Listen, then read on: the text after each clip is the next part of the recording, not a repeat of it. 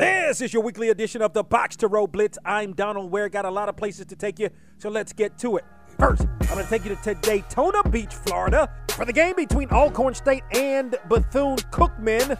Alcorn State already had the 24 to 21 lead about midway through the third quarter was looking for more on fourth down here is stafford anderson and he squeezes gets the first down and he gets a touchdown 19 yards on the run and alcorn state extended its lead to 31 to 21 but late in the third quarter the wildcats would respond. Patrick a one-on-one and this ball is caught. Touchdown. Kamari averett his second touchdown. From 33 yards, and the Wildcats pulled to within 31 to 28. The Wildcats would have possession early in the fourth quarter, looking to take the lead. First down and goal from the three. They run it here. Touchdown. My man, Charles Edmond on WPRL in Lorman, Mississippi. Ladarian Wilson from three yards out proved to be the game winner as the Wildcats got their first victory of the season, 35 to 31 over Alcorn State. Now, let me take you to Raleigh, North Carolina for the Raleigh Classic between St. Augustine's and Shaw. St. Augustine's, the Falcons already had a 14 to 10 lead. Shaw had possession of the football, and this is what happened next. The Falcons scoop, and they pick up another one, and it looks like he might score. It looks like he did score. It's Davis again.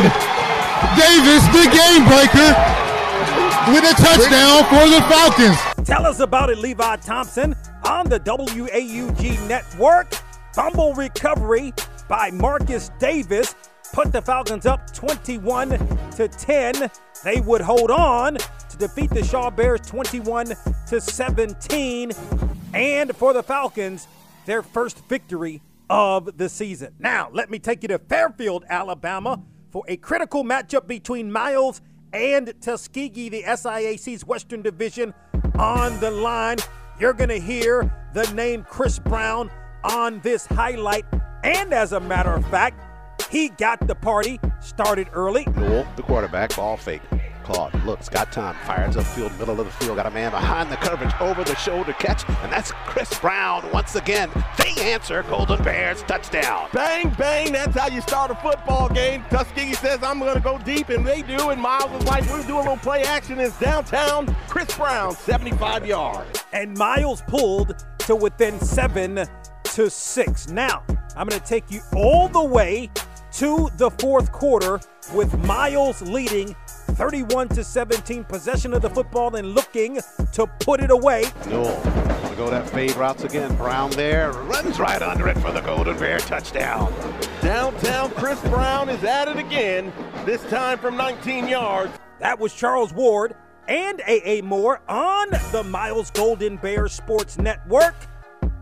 The Golden Bears would go on to romp Tuskegee 52 to 23. The Golden Bears looking to defend their SIAC championship two times over.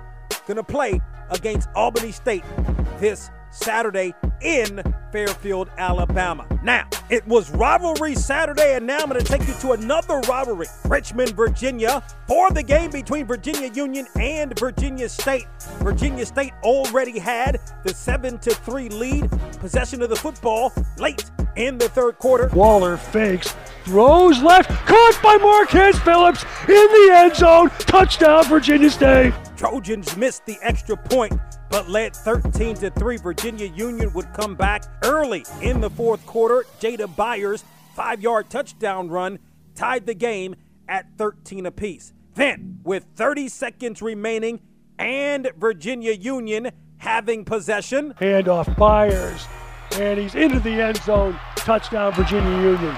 That's my man John Emmett on WVST in Petersburg, Virginia. The Virginia Union Panthers got the victory over Virginia State 20 to 13. From the press box to press row, the radio show airs weekly on radio stations across the country, as well as on ESPNU radio on Sirius XM 7 p.m. Eastern 4 Pacific on channel 84. To listen to the show or for more information, log on to boxtorow.com.